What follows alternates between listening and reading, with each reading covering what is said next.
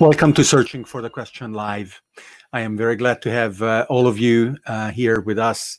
We are streaming live on YouTube, Facebook, and Twitter. And uh, you're welcome to subscribe to the YouTube channel and uh, click the bell icon so that you can be alerted when we are live again the next time. In the guests uh, that we have had uh, over the course of over 60 episodes of Searching for the Question Live have come from all over the world uh, in many different uh, um, disciplines and and uh, technologies and representing uh, ideas uh, uh, of all kinds. And some of them I have known um, just for a few months or actually met for the first time online. Some of them I've known for for longer Today's guest is uh, someone whom uh, I've known for uh, over 30 years. Uh, because um, Tommaso and I uh, went to university together uh, and studied physics at the University of Padua.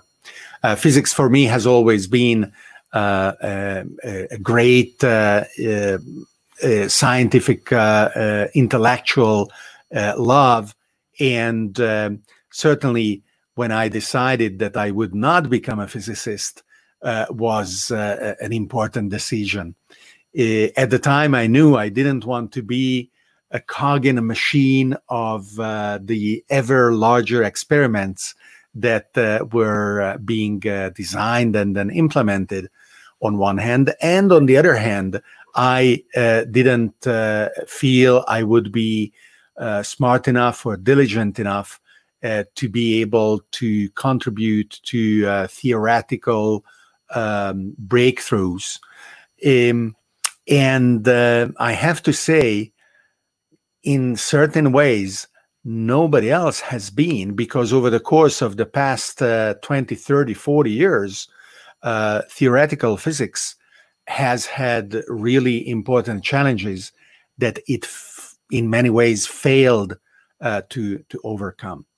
So uh, the, the, the field of higher energy physics uh, is is fascinating for many many reasons. Uh, it is probing simultaneously the smallest components of the universe and f- the uh, farthest reaches via energies that are unavailable uh, in our world, uh, but are still um, available either in, in stars or, or around black holes or uh, in the uh, glimpses that we collect uh, in cosmological events of quasars or Big Bang and, and so on. So certainly uh, it is a, it is a world full of uh, of fascination. So I'm very happy to have Tommaso Dorigo uh, here with us. Hello, everybody. Welcome. Thank, thank you for for uh, joining and uh, thank you for having me we we are we are live so if uh, there are going to be questions that are relevant and interesting i will be very happy to pull them in and we can answer them or comment on whatever our audience is going to uh, oh. share with us now um, as as i am wont to do uh, i prepared uh, just a couple of things here this is Bergamo, where I am, and uh, I prepared Venice. Even though I think right now you are in Padua, right? Yeah, I'm in Padua, and uh, I've moved from Venice to Padua two years ago uh, mm. because it's just so much simpler to commute uh, from my home. It's seven minutes by by feet, and from Venice it was more than one hour. And as you know, Venice can be not so easy to live in. It's uh, oh, absolutely, absolutely. It is a beautiful city, but very impractical. right, right. It is great if you are a tourist, but if you are a resident, uh, you were in Dorsoduro, am I right? Do I remember correctly? Uh, no, I lived in Santa Croce, which is uh, a, a quartiere, let's call it uh, in the Italian name, close to actually a train station when you when you get in or by by car if you have a car. Um, okay. yeah, not- that, that makes it for an easier commute, but it's still over an hour to get to my office, and uh, it's just better this way. so, so this is Padua, which uh, has uh, some nice uh, things as well. yeah, city. The, uh, the the paintings from what's his name um, that are here. The the, oh, the that's fresco. Quella degli, Scrovegni with yeah. yeah. There's a there's a painting with uh, the Halley comet by Giotto there. Giotto, there you go. Speculated to be by Giotto, but uh, by uh, of the Halley comet, but actually things match pretty well. Anyways, I shouldn't be commenting about that because you might you might be surprised, but I've never been inside. Oh, yeah. well, you you should. Yeah, I, I will. I, I recommend you would because it's great. It's really very nice. Uh, so here, here it is. Right, uh, that's the other comment. Okay, okay, very good. And uh, I, I, I think I missed the Halley because uh, when it came by a few uh, years ago, maybe possibly 1986 yeah it it wasn't very um, bright and it wasn't very uh, spectacular but yeah. um, uh, Hale-Bopp uh, was uh, fantastic. Um, I know. I remember one of one of your passions is uh, uh, astronomy and astrophotography as well. Yeah, so, more more astronomy. I, am a visual astronomer. I'm an avid uh, galaxy hunter with my telescope.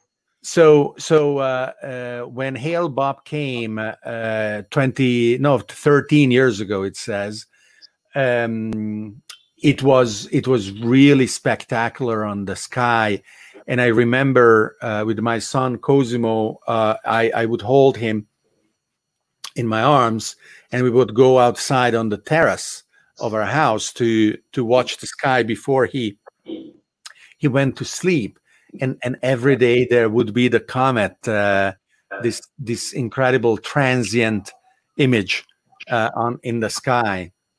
Um, he doesn't remember but that that is what we would do.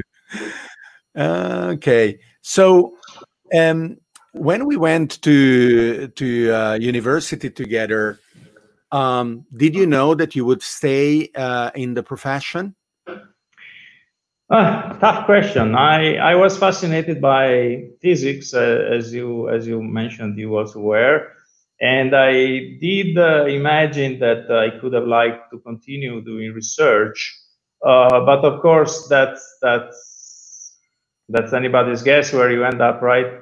And uh, for me, the turning point was seeing an ad for a summer student uh, program uh, where I could, for three months, uh, go to the Fermilab laboratory in near Chicago, and I started there doing particle physics, and I've never ceased since. So hmm. that was a turning point for me. I mean, sometimes uh, the easiest, I, I, I, tend to say that the easiest decisions in life are those that you don't have to make because they jump at you, right? So well, I, I, one of the most uh, dramatic uh, uh, proofs of this is how um, life expectation among males in uh, East Germany declined after unification because they were unprepared to make the gazillion decisions that the wow, state, formerly very authoritarian, wouldn't make for them anymore. And uh, they just couldn't cope uh, with the weight and and the cognitive uh, necessity uh, of all those uh, decisions. Very stressful, yeah. So Emiliano Emiliano from Twitter says that Spritz is coming from Padua but I am not sure. Do you believe Spritz is uh, uh, Venetian or from Padua? I don't even want to enter this kind of discussion because, uh, first of all, I don't drink spritz. I prefer prosecco or beer. Okay. And second, because this kind of um, uh, arguing uh, will only uh, you, you, don't usually settle disputes this way. Right. you have to do some research. So, so Wikipedia uh, talks about spritz veneziano. I don't know if there is also a spritz from Padua in yeah, Wikipedia. Wikipedia is written by humans. That's right. Um, so um, you, you didn't move to the US though, even though it, it was an important part of your decision of uh, uh, becoming a physicist uh, professionally. Uh, you never ended up, um, you know, stably there. No, I did. I yeah, I did make a move uh, after my PhD. I got hired by Harvard uh, as a postdoctoral fellow, and I moved there with my family, in fact. And the fact is that in 2002, I, I had to, well, 2001, in fact, I had to decide, that was a decision I had to take, whether to accept another uh, position uh, uh, or, or to go back to uh, Italy, where there was another possibility for me. And I took the decision to go back to Italy uh, because it was easier also for my family, but uh, I don't regret it. I maybe I did less of a, of a, fast career here than I could have in the US, but uh, but I'm very happy of, uh, of, what I'm doing and what I've been doing. So no problem about that. Do you do you still have any teaching uh, duties too, or you you you, don't uh, have any classes anymore? I, I am in a very comfortable uh, position because uh, as an INFN first researcher, I have no teaching duties. I do research. I can spend my time uh, thinking. I can stay at home and in bed thinking for, for all the time, and I and that still counts. But I don't do that. Actually, I am mostly coding or writing things, grant proposals. Well, you, you can, as long as uh, uh, after thinking you write an, uh, an article that gets uh, a scientific paper that gets uh, 10,000 citations yeah that, that that's a graph of all my publications that there's almost 1600 of them. But but yeah but i do also some teaching in fact because i like to. And in fact i am uh, spending lots of time in dissemination and outreach. And i teach a course uh, in physics particle physics at the master in statistical sciences here in padova because uh, i think that statisticians can help uh, basic research in fundamental physics in fact, uh, I've been the chair of the uh, of the statistics committee of my experiment CMS at the Large Hadron Collider at 3,000 strong collaboration. And there is a committee of people knowledgeable in statistics, which I chaired for four years. Uh, and there we have to steer the analy- data analysis to avoid uh, ad hocery and, uh, and, uh, and, and do good science. And by doing that, for many years, I've realized that uh, the PhD students that work for us and do the, the, the, are the hardworking core group that do the data analysis and squeeze out the information of the proton-proton collisions we create. These people uh, have a very strong background in physics. Of course, they are PhD students in physics for the most part, but most of their time is spent uh, in statistical procedures, machine learning uh, applications, and uh, data quality certification, data, data handling, uh, computer science. So uh, I think that uh, we can bring in, uh, uh, if we can bring in students that know a little bit of physics through me, but have a background in, in, in statistics, we win. So that's an experiment I'm doing. And and and you are absolutely not alone in the sense that many disciplines realize how important uh, data science uh, is becoming for for them and how little the uh, native practitioners are able to take advantage of the new tools that are more and more essential to derive actionable conclusions from the deluge of data uh, available. Last week, uh, we had uh, a, a, couple of um, PhDs in uh, molecular biology uh, who created a platform for data analysis uh, in genomics and proteomics and uh, many other kinds of omics. And um, they designed it uh, with ease of use in mind so that the skills of uh, uh, IT practitioners and data scientists could be leveraged uh, with a maximum efficiency and uh, at the same time those who are the specialists in their case of virology of or cancer studies or any other kinds of applications of that field wouldn't need to become specialists also of of, of AI. Yeah, that's that's a common problem that there is a bridge to gap because uh, there are all these fantastic new tools in machine learning. There's artificial intelligence everywhere, uh, but it's uh, it's application specific. And uh, the applications that you need uh, to, to develop uh, in fields of science, such as the one you mentioned, or epidemiology or particle physics, are special enough that it takes effort to develop the right interfaces. And so uh, a computer scientist may be interested, or but not so much, in doing a lot of work to make his tools available to us particle physicists. And so what we as particle physicists do, have been doing for a long time, was uh, sort of using things that were off the shelf, like uh, boosted decision tree, gradient boosting, neural networks, and the most uh, uh efficient new ways of doing uh, classifications or regression tasks. But uh, we were never able to actually get to the cutting edge of it for several reasons, also connected to a sort of inertia of the field and people that are a little bit older and don't get it, that it's very important that we go in that direction. So it's a, it's a challenge, and uh, it's actually my focus of research at present. Um, uh, half jokingly, uh, I am looking forward when uh, the next generation or the generation after the next of uh, transformers is going to be applied uh, to um, physics. Uh, these are pretty large uh, neural networks with currently hundreds of billions of parameters that uh, traditionally are applied for natural language generation. So you seed them with a certain paragraph of text, and they generate the next few paragraphs.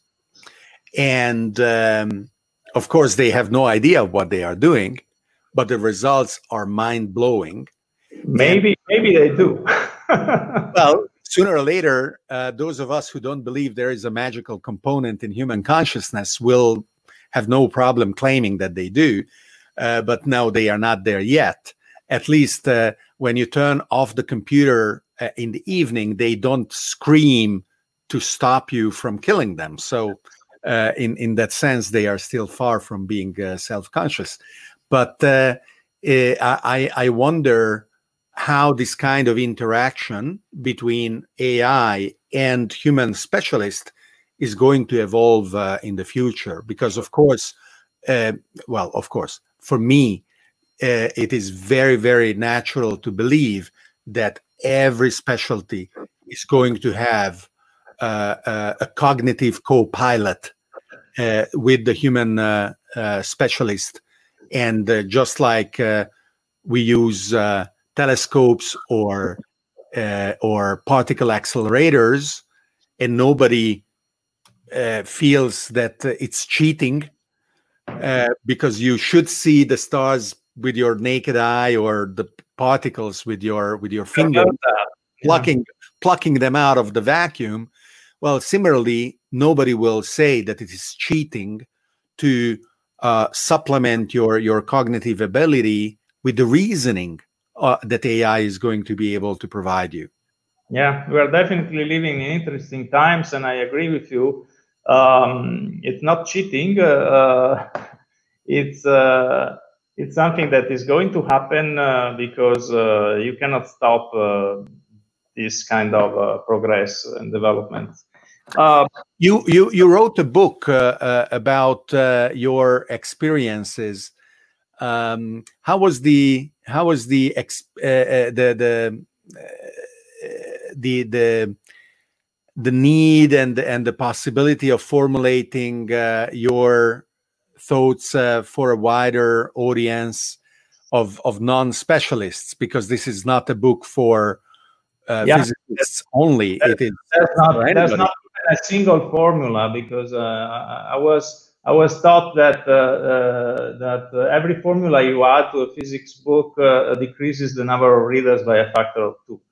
So you know, very quickly. But uh, but the book was not meant for a large audience. It was a book that uh, arose as a need to tell the story of uh, how scientific collaborations, large ones, this one is the CDF collaboration uh, that it's centered on, on 600 people uh, at Fermilab, and uh, they are working as a single man in trying to uh, further our knowledge in particle physics. But of course, humans have egos, and uh, large egos, when they are forced to walk past each other in narrow corridors, uh, ex exert friction on one another.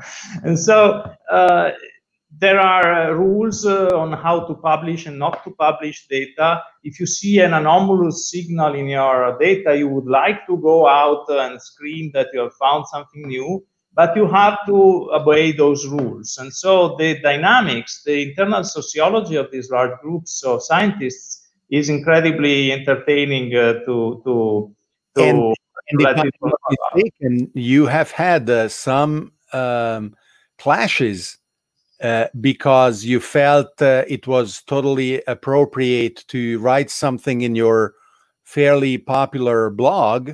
Yeah, yeah.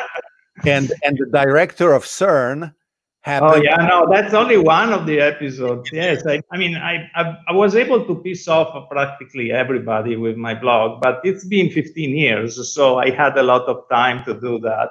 But yes, there, because you know. Uh, collaborations act as a single man, as we say, but inside there are many things that happen, and then you pop up a result.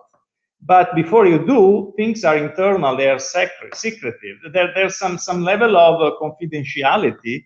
And so if you want to do outreach and explain what we are doing uh, to, to laypersons, sometimes you want to also explain things a little bit more. And so you, you may leak out uh, not purposely, but sometimes uh, your collaborators will get uh, will get upset at you because they they will say that you should not have said this or you should have said these other things. Why didn't you quote me? Why didn't you cite me? Why did you cite me? Uh, all sorts of possible things have happened uh, in, in so many years of blogging, and I was on the verge of being uh, kicked out of this uh, large collaboration. It couldn't have happened, but they tried to.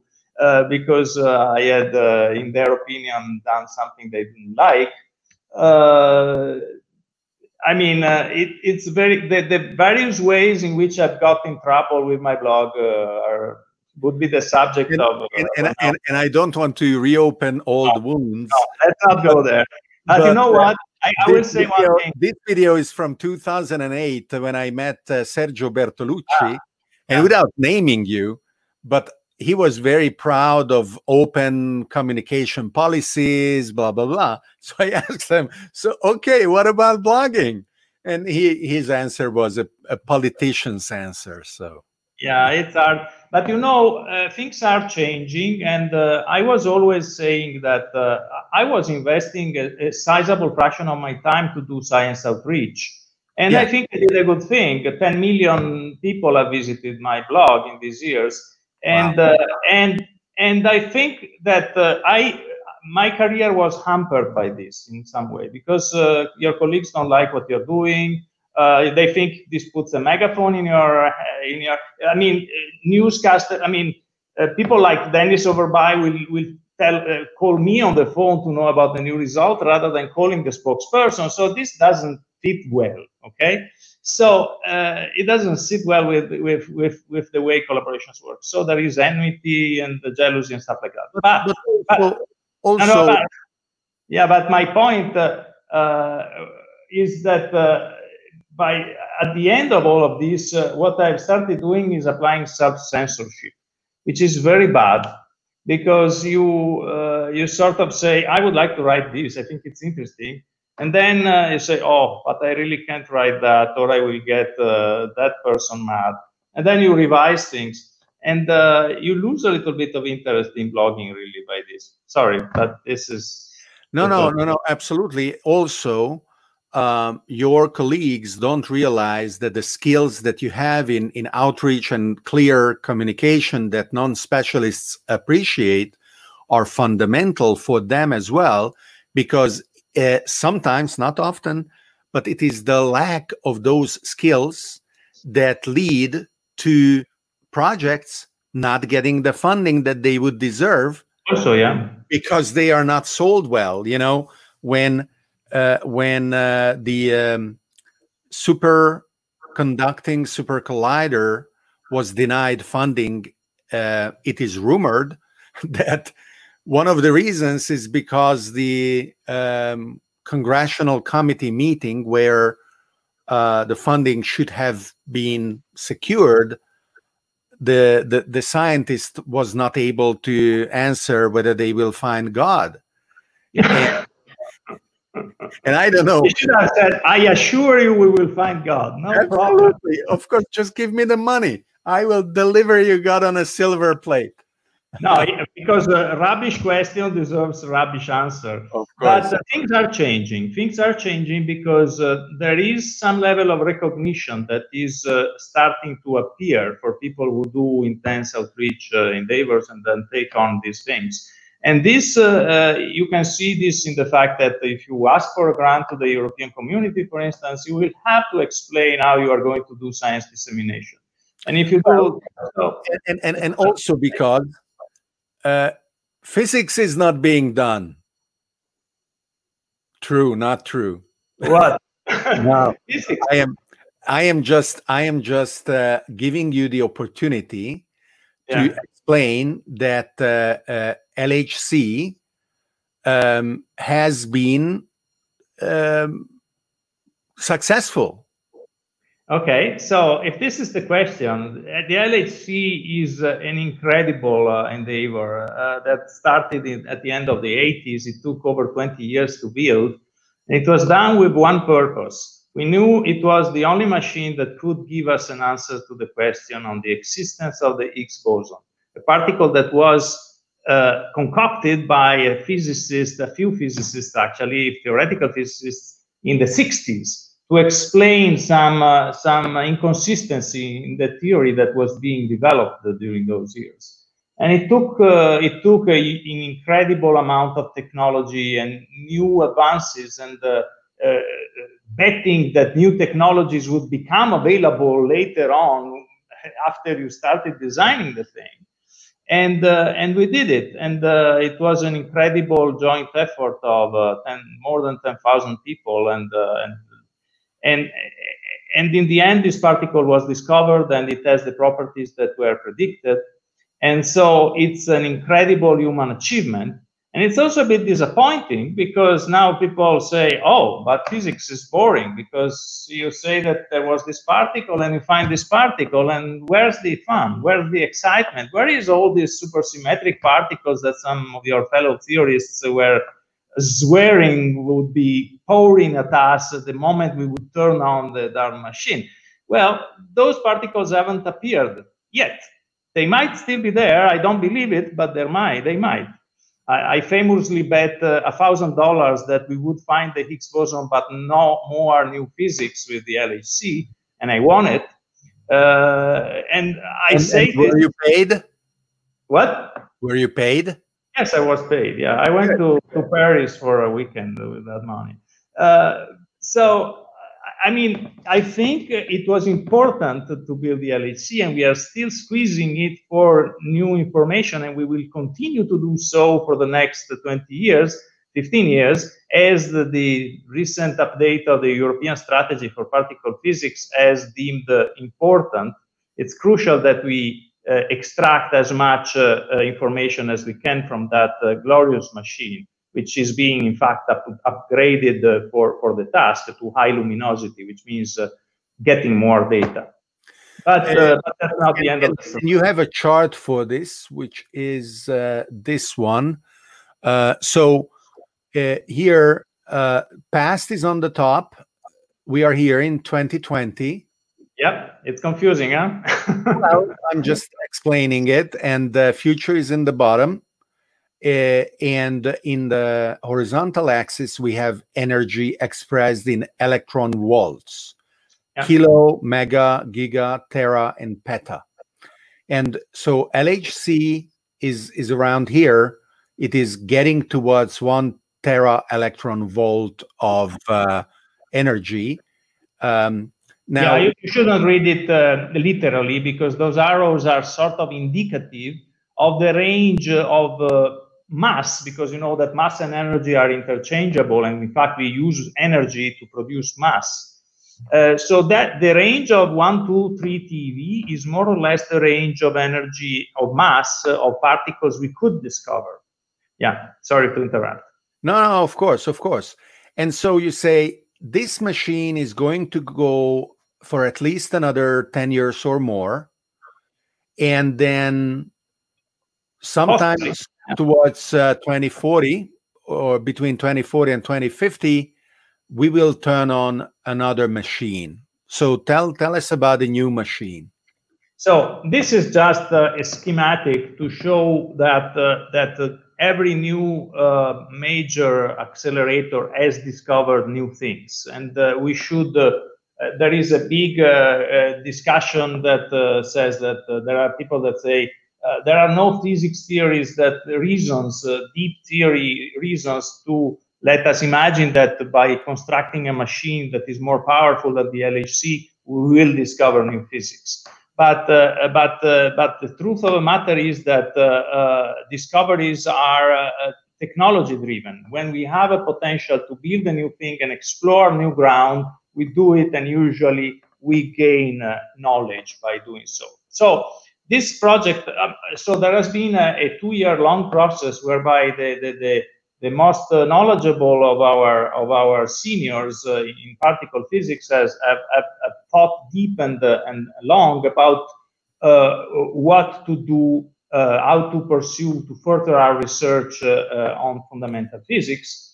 And this is the European strategy up to date of particle physics. And they have come up with a series of recommendations. And one of them is not to build a new machine or to invest, give us the money and we will uh, invest and we will uh, be happy for 20, 30 more years. No, what they did was, what, what, what they said was, uh, we should seriously uh, uh, understand the feasibility technologically and uh, of building a new collider of a, of a larger scale that can probe matter at a, a, much shorter distance scale with higher energy. And, uh, and they have drawn a very clear path uh, forward that uh, was more or less what was done uh, at the end of the 80s when the LHC was conceived. And as you know, you have mentioned the SSC, which was this other machine that uh, aborted, uh, that was to be constructed in Texas was going to be uh, even uh, lar uh, larger and more powerful than the LHC, but was killed by, by a budget cut. now, we have to face the fact that what we do is very expensive science, and also by the fact that we cannot promise that we will uh, discover God or or or or, or produce uh, new dividends and and uh, and fallbacks to to society it is true that by building these huge, incredible machines, uh, we are uh, uh, straining the technological limits, and this pays large commercial uh, applications, uh, and uh, that that we then all end up benefiting of. But yes, this is a possibility. The path forwards has not been undertaken yet, but we have a definite direction to investigate where to go.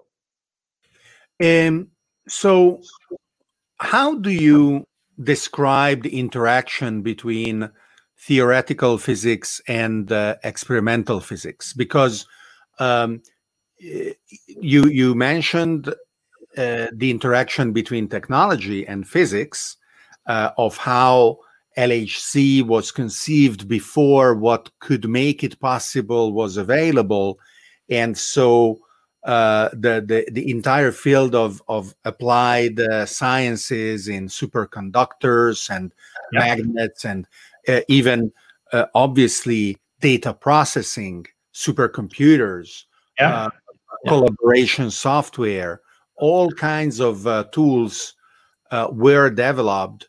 And, and let's not forget that the World Wide Web uh, was born at CERN uh, before the LHC, but uh, flower on the.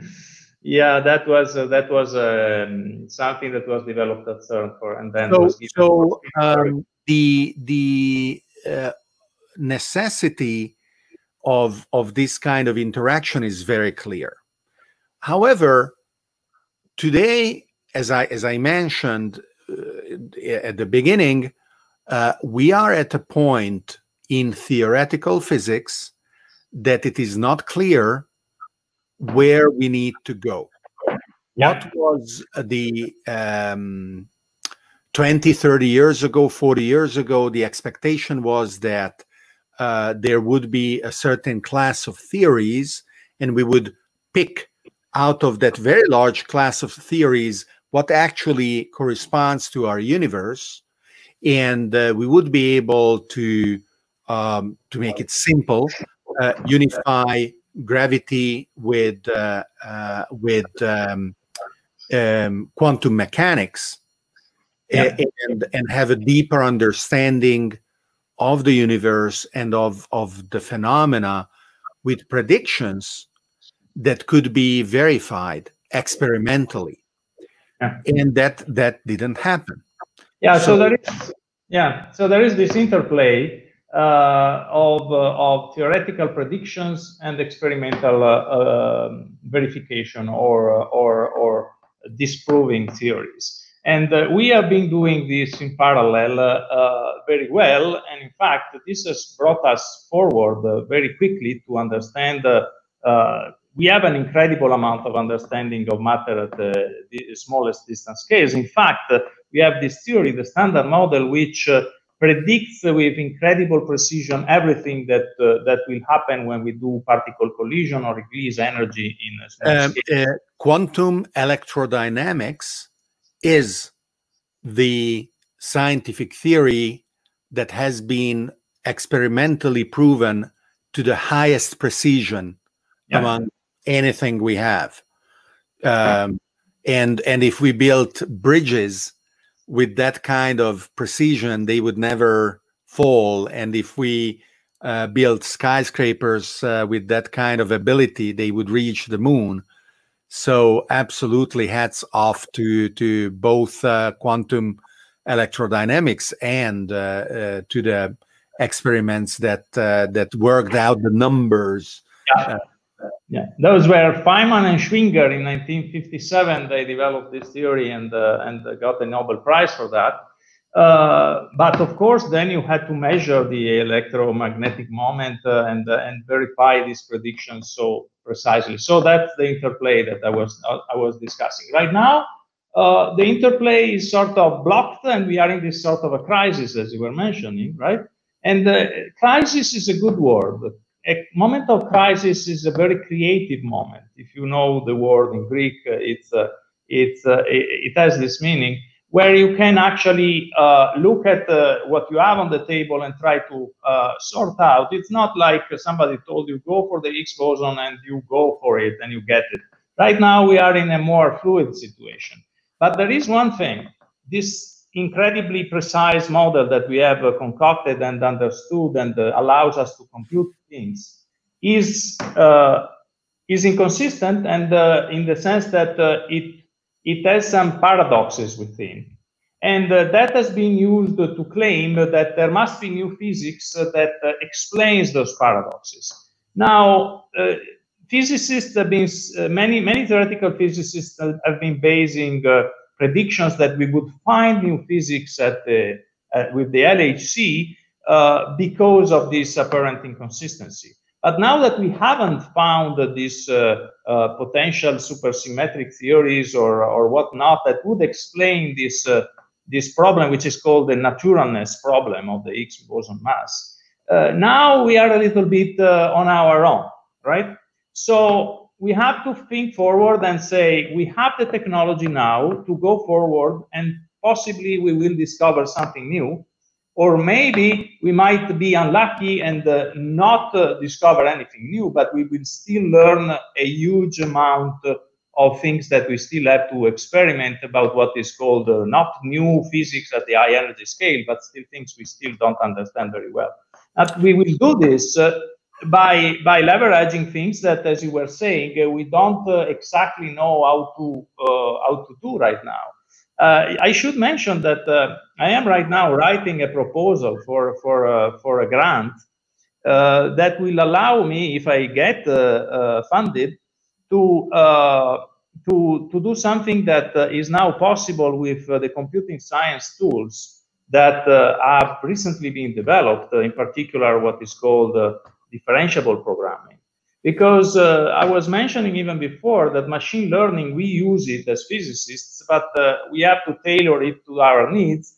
And so we are not on the bleeding edge of it. So instead, in principle, there is now the possibility to uh, perform end-to-end optimization of physics measurements or even detector design. So I want to do that. And to do that, you need to create a, a very complex architecture that is capable of considering together uh, with the intrinsic stochastic nature, the, the randomness of the quantum world, uh, to produce a differentiable model of that, that we can then navigate to find the maxima of our utility functions. That is the best possible measurement given a certain amount of money and a certain amount of time. Once I have considered all possible systematic uncertainties and stuff like that. This is a very complex thing, but now there are the possibilities to do it, and I want to prove that it is doable. So this is one way forward that uh, will require the development of things that are not yet uh, even possible. And there is another thing. If we construct now a plan to build a, a future circular collider, like uh, something that will come into operation in 20, 30 years from now, and we do it by designing detectors that it will not be us who will use, but it will be artificial intelligence systems 20 or 30 years down the line because we know that it's going to happen because we know that already the reconstruction of this complex uh, collision event that we do in our detectors is uh, is demanded to uh, specialized algorithms which do not have artificial intelligence in them yet. But in 20 years it will be for sure so we have to think at design optimization with that in mind and extrapolate to the future capabilities that these systems will have. This is the challenge, I think.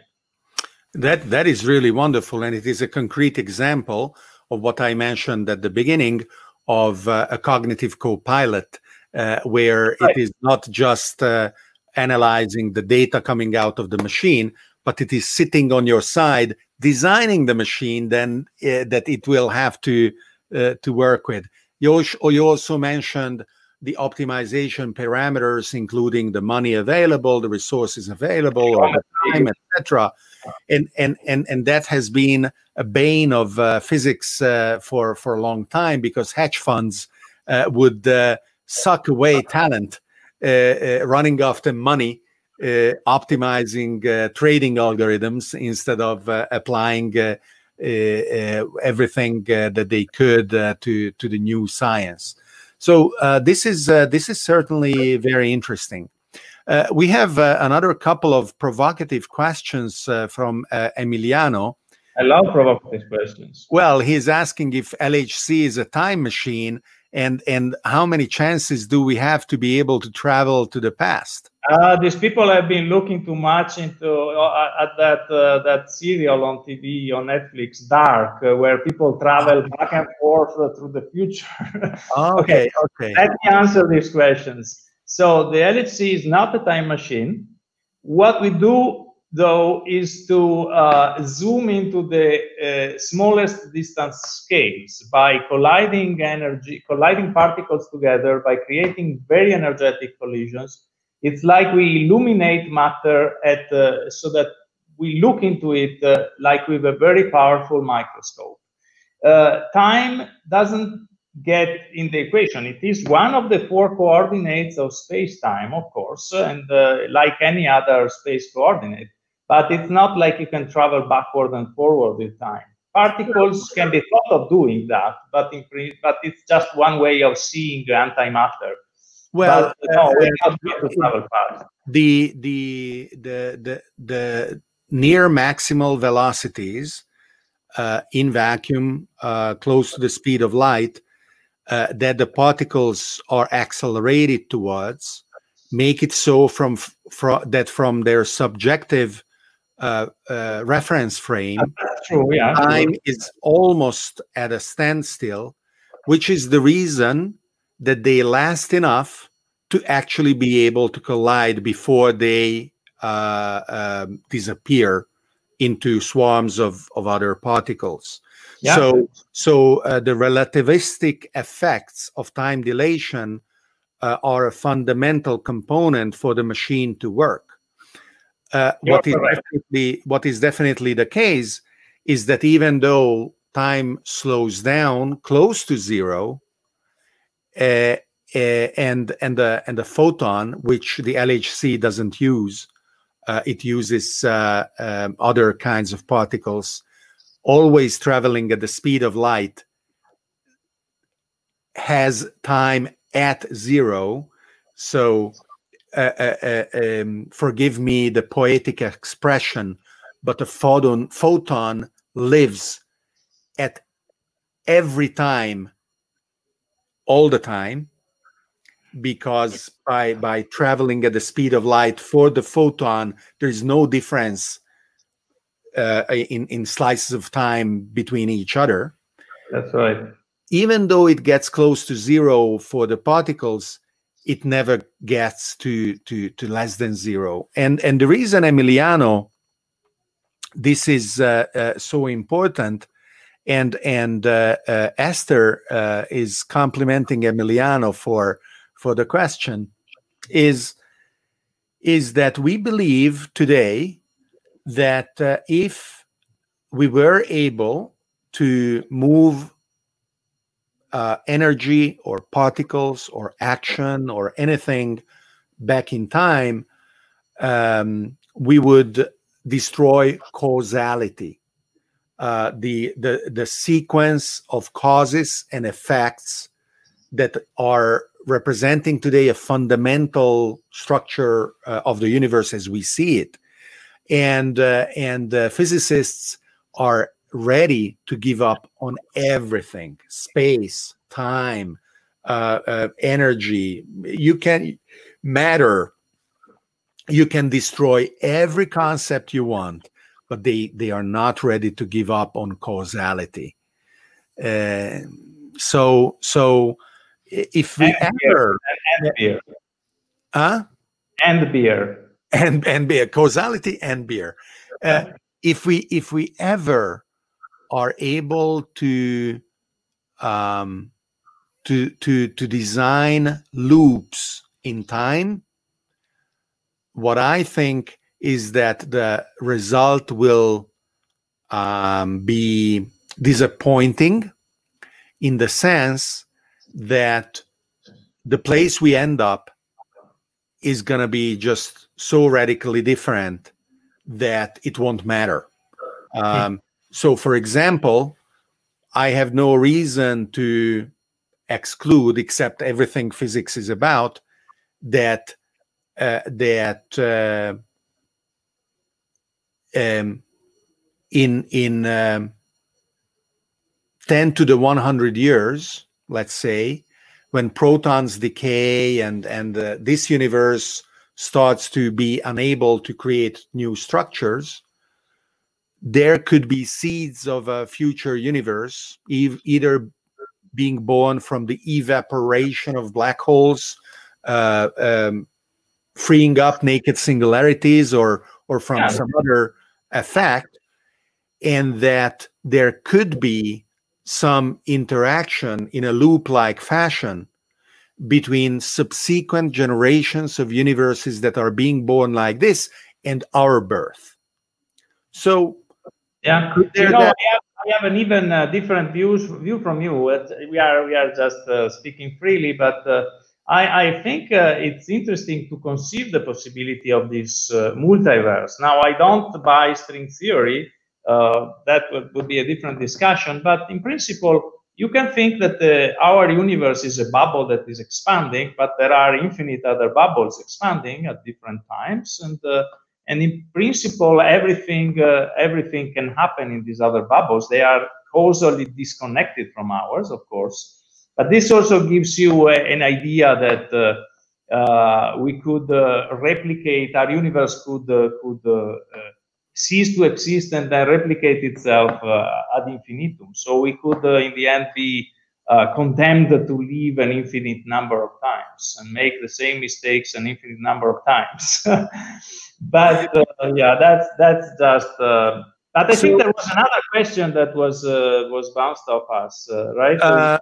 so so um, he he remarked on on whether it is bending time and yes if you wish uh, exactly because we are talking about a four dimension uh, four dimensional space time continuum as you apply very strong magnetic forces accelerating uh, the, uh, the the particles you are simultaneously bending space and time from their point of view so that is absolutely correct but while space is such that they go around in a circle, time is is is not.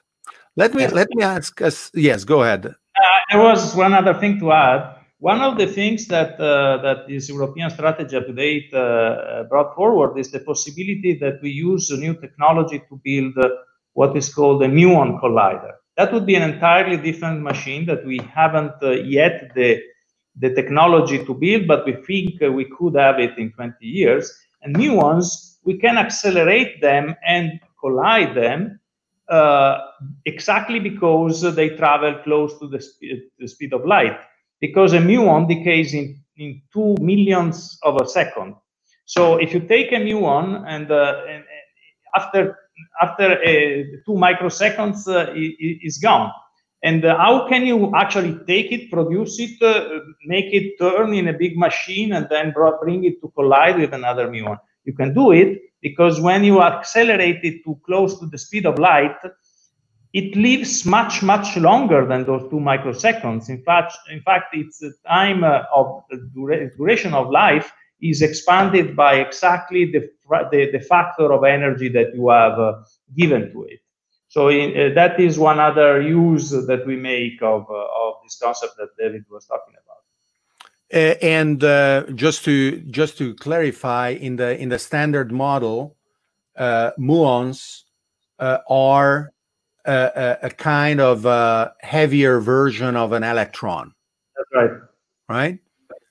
That rather than than having that rather than being stable, uh, existing forever, as far as we know, uh, decay more rapidly, as you said, and and that is why we need to make them go at a very high speed if we want to be able to make them collide usefully. Yeah, so, sorry, muons uh, don't exist in ordinary matter, but they're created, for instance, by proton hitting the upper uh, upper uh, atmosphere and they rain down uh, as secondary products of the decay of the particles produced in these collisions, so that you are constantly being uh, traversed, your body is being traversed by tens uh, of muons every second. You don't realize it, of course, because they leave a very little amount of energy in your body, but uh, they are with us. And uh, and uh, that has been uh, always a, a, nice uh, way to illustrate uh, time dilation because if at high speeds, from the point of view or the frame of reference of the particle, time didn't slow down, then the muons would decay before reaching uh, the surface of Earth. Yeah. But instead, they uh, uh, they exist and and that has been a, a good way of uh, of illustrating that. Now, uh, my my provocative question uh, is uh, uh, that uh, during the um, the um, Manhattan Project in Los Alamos, Oppenheimer and colleagues ran a calculation where they were pretty sure that by exploding the atomic bomb, they would not um, start a chain reaction, igniting and consuming the atmosphere, right? And and then they crossed their fingers and they exploded the atomic bomb, and it turns out they were right. Uh, the atmosphere did not uh, did not uh, ignite uh, all over the planet, killing everybody. A similar kind of calculation, um, I suppose, was done uh, to exclude, for example, uh, that uh, the LHC could create some yeah. negative effect, such as creating uh, black holes uh, through the, the collisions. And yeah. and and um, that hasn't happened, at least not yet. Uh, or rather, the black holes that are being uh, created, if there are any, are so small that their rate of ep- evaporation is very, very large, and they just uh, go uh, out in in a puff. And it would be an incredible uh, scientific discovery. In fact, uh, although it has not a lot of credit, there was a theory of uh, which uh, implied that quantum gravity effect uh, could, could actually appear at the TeV scale, which is the scale of energy probed by, by, by the proton collisions of the LHC. we haven't found them. We continue to search for them. It is true that uh, when you create a microscopic black hole, as it would uh, happen in, in these particular circumstances, which uh, are, however, disproven, would evaporate. it would not uh, be able to uh, call in new matter and become larger and eventually devour everything around it. Uh, but black holes are pretty much a real thing, and we have to, to deal with it. And in fact, we are incredibly happy that uh, not only do they exist, but that they can be used to probe the universe and to look at the universe with different eyes. This is something and is uh, fascinating. And and and uh, uh, for for you as a as an experimental physicist, it must have been exhilarating to see the success of LIGO, uh, yeah. which uh, uh, is is similarly to the um, to the to the success of LHC in discovering uh, Higgs boson, has been able to observe gravitational waves many, many years after these have been um, theoretically predicted. Yeah. And um, and um, it uh, so so what what did you what did you think uh, was that something that if you had a bet outside of your specialty you would have bet that it would happen so fast or you would have said oh we will need another 100 years I'll be I'll be frank. I I was surprised because uh, because uh, uh, first of all the frequency of this kind of uh, effects that we can actually probe with these uh, large uh, gravitational antennas was not predicted, and so it was a shot in the dark. You could investigate a certain region of frequency, but the, the good things might be happening somewhere else and so it was anybody's guess. Also, it was a search uh, for many different places. And you know that if you have a small probability of finding something, but you look into many, many, many, many different boxes, you are likely to find the spurious uh, effect somewhere. So uh, when the first uh, hint of uh, discovery of gravitational waves came about, I was very skeptical because I said, well, what is the trials factor of this uh, new discovery? I mean, how many boxes have they looked into? How many different frequency bandwidths? Uh, but it is a true effect. And uh, the, the incredible thing about this is that these instruments are really stretching uh, in a mind-bogglingly way our technology because uh, we are shining light back and forth uh, gazillions of times through mirrors that are kept in a situation that allows them to be so precisely uh, constructed and held in position that by interferometry you can measure distance scales that are a tiny fraction of a, of a proton's diameter. And uh, so, and, and, and, and what is very smart about the whole setup is that uh, it is using uh, the universe itself to study the universe in experiments that are kind of a natural configuration for something that it would that would be impossible for us to do. In this case we are talking about the the merger of two neutron stars and uh, and uh, or or of two black holes or a black hole and a neutron star. Uh, cosmic events that uh, as you said we didn't know how frequent they are now it looks like they are more frequent than than we expected yeah yeah, yeah. and, and, and it's unbelievable that you can actually pinpoint the, the, the region of sky uh, that this thing is happening it happened millions of years ago, of course, but you see the waves coming because you have instruments that are oriented different ways. You can pinpoint the direction.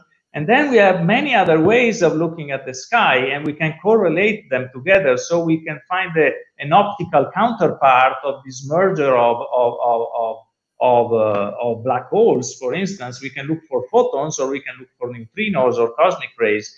So this is incredibly exciting because it's an, a, not opening a new page uh, of a book uh, of, of, uh, fundamental physics is taking another volume and, and yes. Uh, Uh, uh, one of one of the unique uh, properties of gravity, uh, which Emiliano will again hate, is that contrary to other forces, there is no such a thing as anti-gravity. It cannot be shielded. And as a consequence, gravitational force goes everywhere. Yes, it becomes less and less powerful. That is why, when something is so far, we need a gravitational event as strong as the merger of two black holes in order to feel the effect.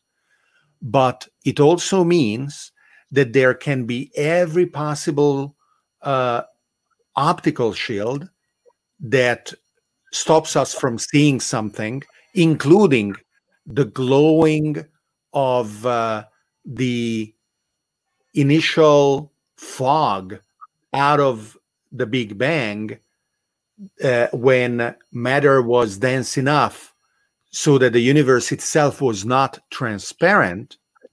But with this kind of new volume of probing the universe and astronomy that is based on gravitational waves, we are going to be able to go beyond that to look uh, at at uh, at the Big Bang yeah. and and many other uh, phenomena that uh, that are are uh, invisible otherwise. Yeah. So I think of it this way: there are four fundamental forces in nature.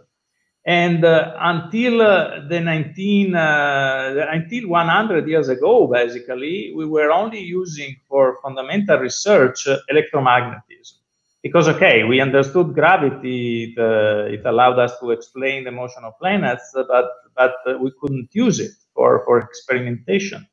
And then we started the design accelerator and we were able to probe another force, which is the weak force. And then we started probing the strong force. Actually, the strong force and the weak force came about uh, a little bit mixed together, so it took us a little while to figure that out. But we had three forces that elementary particles are playing by, by, by, by those rules. And this fourth one, we never considered it because it was uh, totally beyond our, our power to use for experimentation. And now we have it. Now we have four different ways to look at, uh, at the cosmos. Okay, strong force is confined, but still we can see effects. So yeah, I think uh, this is an incredible turnaround, and uh, I was really surprised. And now the wealth of data that these instruments are giving is uh, is really really exciting. So um, the, the the the special theory of relativity uh, is uh, more than hundred years old uh, quantum mechanics is almost a, hundred years old, right. and and both of them are finding uh, applications in our daily lives. Yeah. Uh, the first, for example, is, uh, uh, or actually, both of them are are uh, present in every time you get in a car and you use your phone to set up the map to navigate uh, wherever you want to go because uh, we use um, quantum effects to create the precise atomic clocks that are needed in the satellites that are in orbit and then we use um, subtle corrections right. uh, due to special relativity in order to make sure that uh, the tuning of the system uh, it, it works and your phone looks at the various satellites as many as it can see uh, that is why when you're in New York or in other places with a lot of uh, skyscrapers, uh, your GPS goes crazy because it cannot see uh, in, enough of the the satellites, and and calculates uh, the dis, the differences between various signals that the the, the satellites send. So so it, it took some time, but both quantum mechanics and relativity are now in the daily lives of people uh, without them realizing. And so uh, it is it is not going to be you because it is not your your job, but future generations of engineers are going to use um, linear or or or um, circular accelerators, are going to use uh, um, gravitational interferometers yeah, these things are for yeah, ways to interact with our daily lives. But and and, and some of it uh, is already happening. For example, the yeah. the the reduction in scale of uh, accelerators is now overcoming uh, some limitations in uh, important isotopes uh, for cancer treatments, yeah. and a lot of um, um, newer generation or or um, very uh, precise um, uh, computer tomography uh, is based on instrumentation that that wouldn't have been available without these advances. Yeah, I'll tell you two things. One of them is that uh, these new hadron therapy machines uh, that, uh, well, they are not new, but uh, they are uh, becoming more and more available to treat cancers that are otherwise not curable and not operable by going inside you and uh, burning exactly the, the, the, the, the tumor uh, cells without affecting the rest of the environment. This is a development that strongly relies on detection technology, fast data acquisition, and uh, pencil beams uh, of particles. And this is actually one of the applications that I want to develop in this uh, in this project that I told you about. and there will be also a, a field test of a new device that we are going to optimize. But another, another of such applications that's also in my project concerns something that uh, many people don't even know that this exists. But uh, we talked about muons that rain up from above, and muons can be used for tomography. What it means is that you can use the fact that a muon traverses large amounts of matter to actually uh, create radiographies uh, by detecting muons uh, uh, upstream and downstream, or only downstream with certain software methods. By this means, people have looked inside the pyramids, they have looked inside volcanoes, and now we are developing an application that will uh, uh, detect uh, smuggled material inside containers uh, so you know that uh, one application is that people try to smuggle uh, radioactive substances mixed with scrap metal that goes to the foundry and then creates a mess. Because you know, if you have radioactive material waste, it's incredibly expensive to, to deal with it. But if you if you if you smuggle it and and send it to a foundry, you are done, right? Or explosive or drugs that have a lower atomic number, so they are even harder to detect by these radiography means. So you can use the muons because the muons provide a natural accelerator. They pass by and you can detect uh, the voids and the structure of, of uh, matter inside containers this way. So this is another application that's very interesting, I think.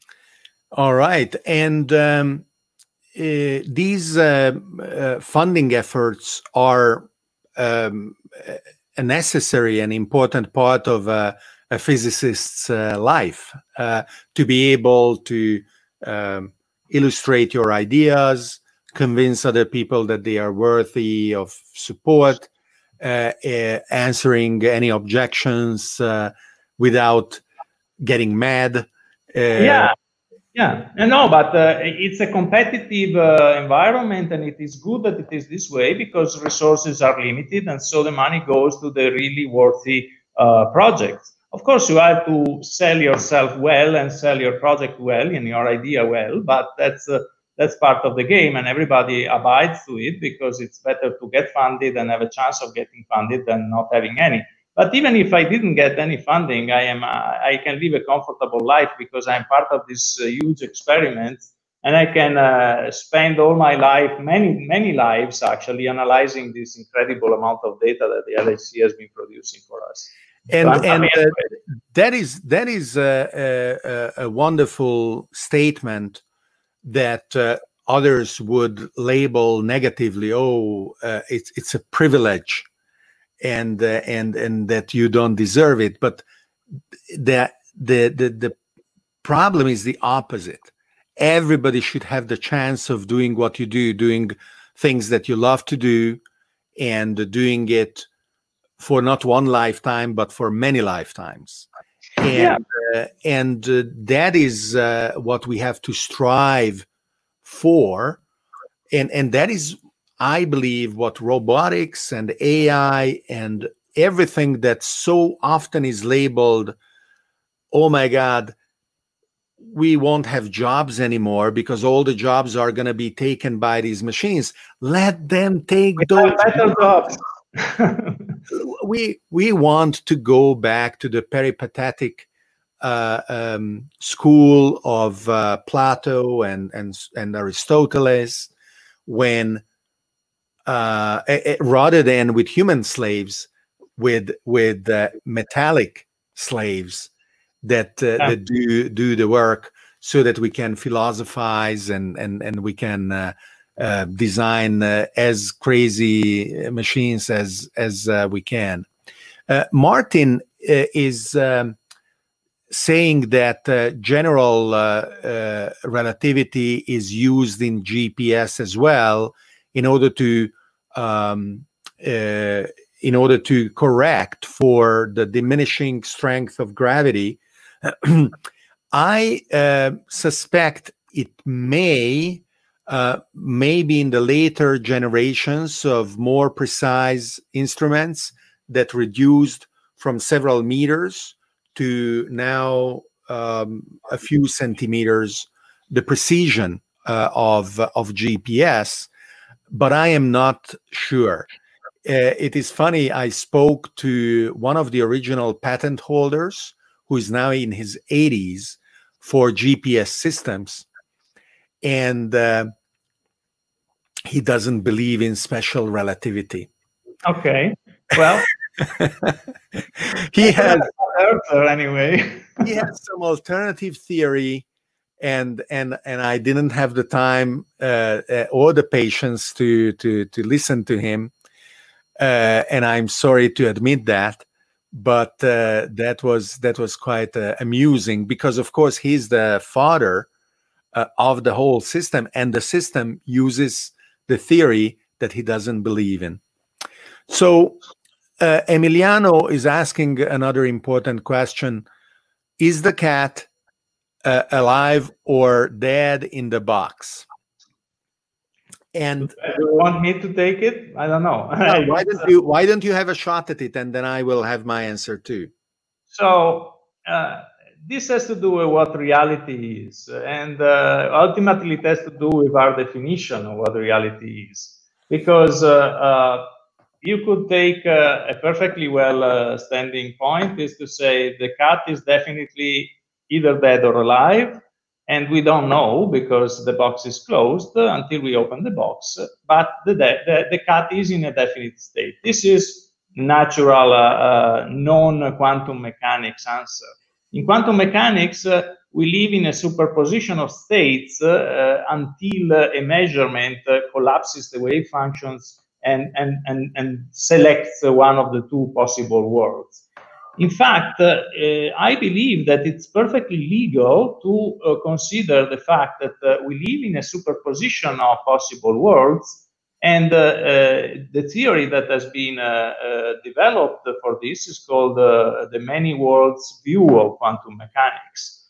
And so the cat is in a superposition of states. There are universes in which the cat is alive and universes in which the cat is dead all possibilities that are not violating laws of physics coexist at the same time with different probabilities. And this is all enshrined in a thing that is called the wave function of the universe, that uh, nobody can write, but uh, it contains uh, the various probabilities of different things occurring. So the cat is both dead and alive, and uh, the question is, what is your reality? That is my answer.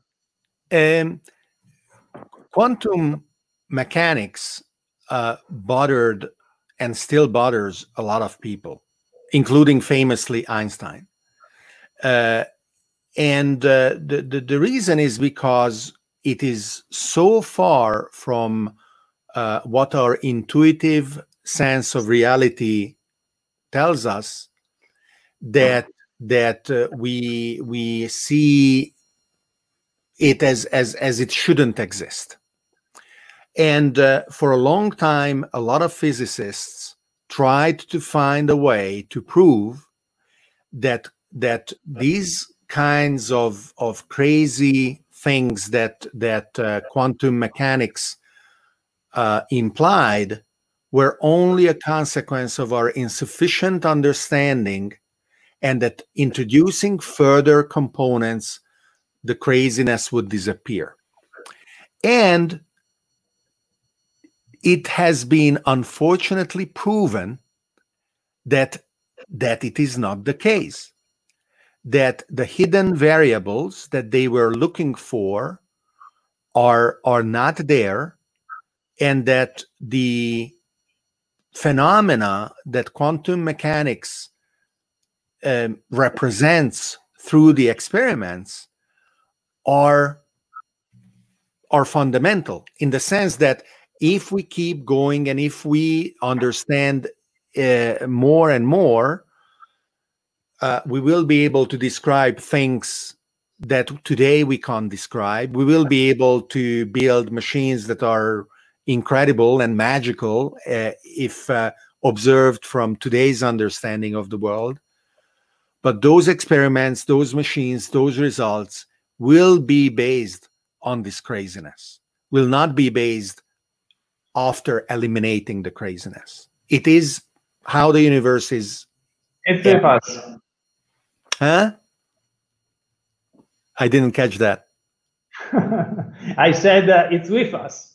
Yeah, it is with us. It's it it it is gonna stay with us, and uh, I think that a, a, a wonderful use for AI and hopefully humane in the sense that after the fact we will ask AI about it and and the AI will respond it's fine don't worry is to grow an intellect that is natively familiar uh, with the quantum world so that what we are saying is crazy uh, for that intellect is natural and our intuition will not be able to grasp but its intuition will be able to leap because it will perceive the world at those quantum levels.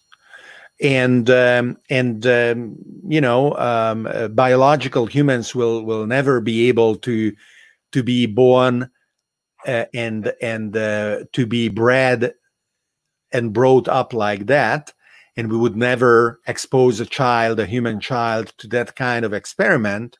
Will we crossbreed?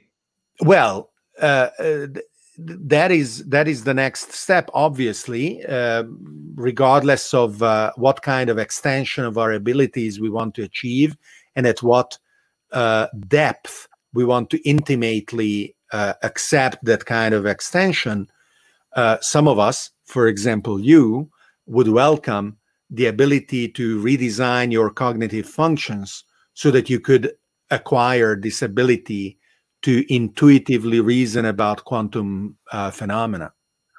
Yeah, yeah, certainly. But the brain, uh, our brain is a plastic thing, and we can redesign and reconfigure it every day. And I do it daily because I play the piano and I try to reconfigure parts of my brain in order to be able to move my fingers faster. So we are doing this even if we don't think about it. Oh yeah, yeah, yeah. Absolutely, we we we are. Uh, even though, because that would be Emiliano's next question. No, we are not using just ten percent of our brain's uh, abilities, and and the reason is relatively simple. We are already born at the limits of uh, the volume that is possible to be grown inside the womb. And and if uh, we had 10 times as much as we needed then evolution wouldn't expose us uh, to the incredibly high probability of dying while being born so are so, you blaming women's vaginas that we aren't more intelligent than we could?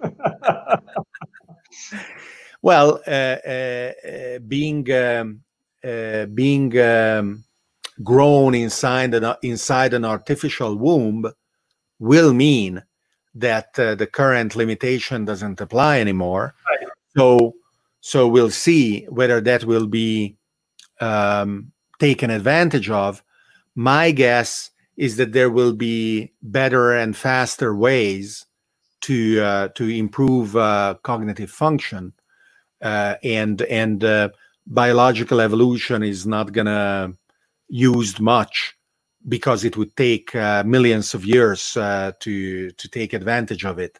I know we are both for patient technologies, not for incremental ones. Yeah. yeah. So uh, Emiliano is saying Neuralink. Absolutely, Neuralink uh, is going to be one of those, and and interfacing with AIs uh, is going to be um, done through those kinds of uh, brain uh, implants.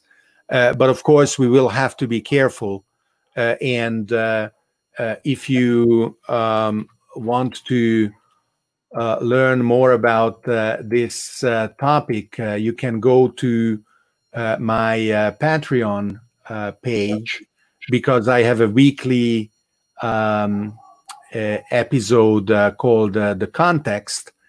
And this week's episode is about um, being an ambivert, not an mm-hmm. introvert uh, and not a, an extrovert, but in a dynamic uh, situation between the two, and I conclude that uh, episode saying that it doesn't matter what is your cognitive uh, limit, uh, AIs are going to also have to set a dynamic uh, balance between being introverts and and extroverts uh, because they will want to absorb as much as they can.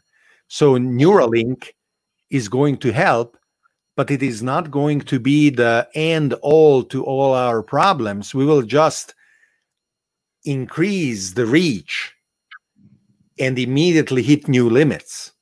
You know, just like when you create a highway and there are too many cars, and then people say, oh, we just have to add another lane and everything will be fine. No, with a new lane on the highway, you have more cars filling it up immediately and in LA, there are now highways with eight lanes, and all of them are completely full all the time anyway. So the same is going to be with uh, with our cognitive functions, and and it's not that it will not be good; it will be good, but uh, we we will we will have uh, similar challenges as as we have today. So Tommaso, thank you very much for for being uh, with us uh, today for an hour and a half uh, we could go uh, for many, many uh, more hours uh, to discuss about uh, physics and cosmology and the particle physics and philosophy, because a lot of these topics are deeply philosophical as well. So maybe if you are available in the future, we will do some more of this. We can do more of that for sure. And of course, we are both Uh, distributing uh, ideas and uh, things with our blogs and various sources, anyways. So, and we are easy to reach. thank you, and thank you, Emiliano, for for all your uh, wonderful questions, uh, uh, as well as Esther, who has been also chiming in and also answering some of the questions that Emiliano was asking, and I didn't pick for being answered live. Our viewers are collaborating and, and helping each other too. So that is wonderful. So uh, thank you. Thank you, Tommaso. That's uh, thank you, uh, everybody, for uh, being with us uh, today on Searching for the Question Live. Uh, I already mentioned uh, my Patreon Uh, page, uh, where you are welcome to uh, become a fan, a supporter, a sponsor, or a benefactor at the different levels that are available. If you are appreciating the conversations that I am having with our guests, if you speak Italian, se parlate italiano, uh, subscribe to my uh, Italian channel by going to davidorban.com slash YouTube Italiano and uh, sign up uh, to my newsletter to be alerted about what is going on. Um, but uh, come to the uh, Discord server on davidorban.com slash Discord. we continue the conversations. And uh, uh, if uh, you are like our live commenters, Emiliano and Esther, um, you will enjoy continuing to probe the themes that come up on, on the show. you can actually also steer the show in directions by um, suggesting who should be a guest, as well as voting uh, on guests uh, that are suggested by others. So uh, all of this uh, will, I'm sure, shape searching for the question live uh, in uh, interesting uh, directions for many episodes to come. Thank you and see you soon.